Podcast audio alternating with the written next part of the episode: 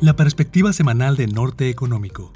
El panorama de Grupo Financiero Banorte sobre la economía y los mercados en México y el mundo. En la semana del 6 al 10 de noviembre, en la perspectiva global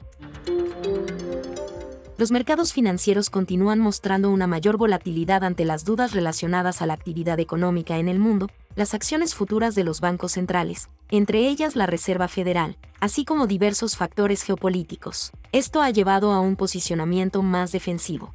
En particular, muchos han optado por reducir su exposición al riesgo canalizando recursos a instrumentos más seguros y de poca duración. En este difícil contexto, la semana pasada se observó un respiro que estuvo impulsado por varios catalizadores. Entre ellos, destacó un menor aumento al esperado en el ritmo de emisiones de deuda del Tesoro de Estados Unidos para lo que resta del año.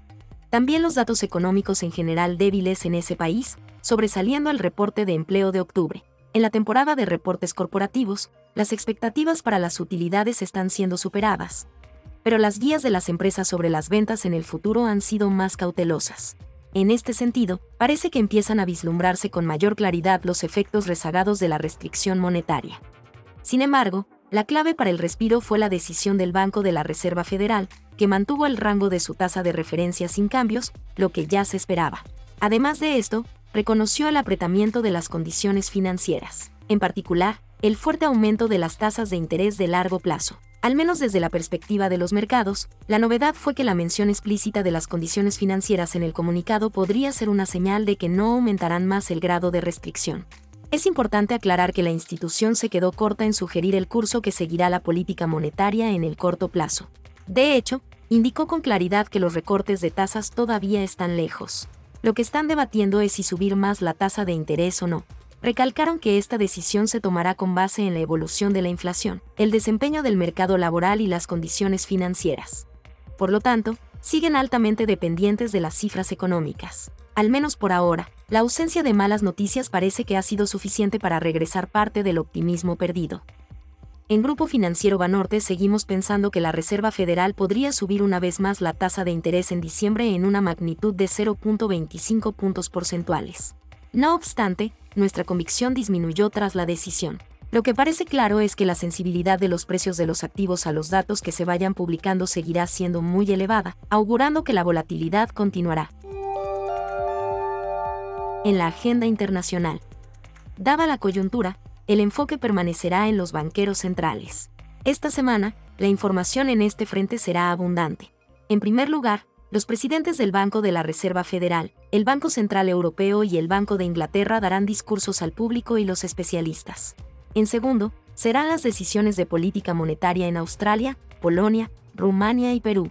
Como hemos visto en otras latitudes, lo más probable es que prevalezca el tono de cautela. También que se reafirme la dependencia a los datos y la alta incertidumbre. Por último, recordarán que las tasas de interés podrían mantenerse elevadas por más tiempo y que es necesario ser cuidadosos respecto al eventual inicio de los ciclos acomodaticios. En aquellos casos en que ya iniciaron, como en Brasil, que se hable de la posibilidad de un ritmo de relajamiento más lento de lo que tenían planeado inicialmente. Se publicará la balanza comercial, crédito al consumo e indicadores de confianza en Estados Unidos. También la inflación en China y Brasil. En Europa, la producción industrial en Alemania, ventas al menudeo de la eurozona y el Producto Interno Bruto del tercer trimestre en el Reino Unido, entre lo más relevante. Todas estas cifras informarán a las autoridades económicas y líderes empresariales sobre el rumbo de la economía y su posible efecto en las políticas públicas. En los reportes corporativos, conoceremos los resultados de 51 empresas en Estados Unidos, con la temporada ya finalizada en México. En la perspectiva nacional, la evolución de la economía sigue siendo favorable. El Producto Interno Bruto del tercer trimestre avanzó 3.3% en su comparación anual y 0.9% respecto al trimestre anterior.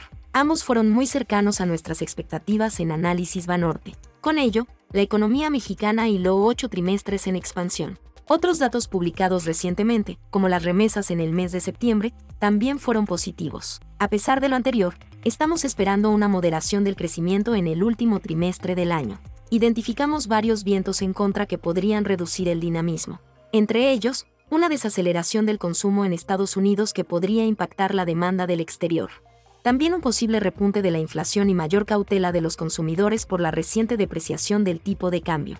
En la industria, anticipamos un impacto de la huelga del sector automotriz en Estados Unidos debido a la alta integración de las cadenas de suministro. No obstante, una de las mayores preocupaciones es el impacto del huracán Otis en el estado de Guerrero, particularmente en el municipio de Acapulco.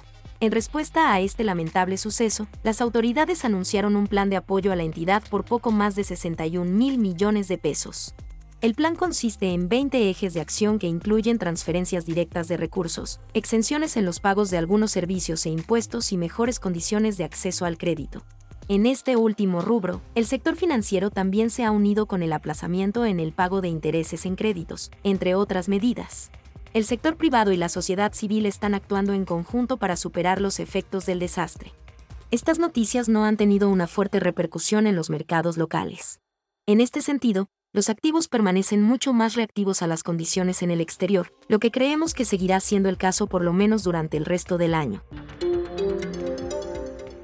En la agenda nacional, sobresale la decisión de política monetaria del Banco de México, en línea con el consenso, esperamos que mantenga la tasa de interés sin cambios en 11.25% con una votación unánime. El tono del comunicado probablemente será similar al anterior, en el cual siguieron privilegiando la cautela. Ante el buen desempeño de la economía doméstica y algunos riesgos al alza para la inflación, es factible que reiteren que mantendrán la tasa en el nivel actual por un periodo prolongado.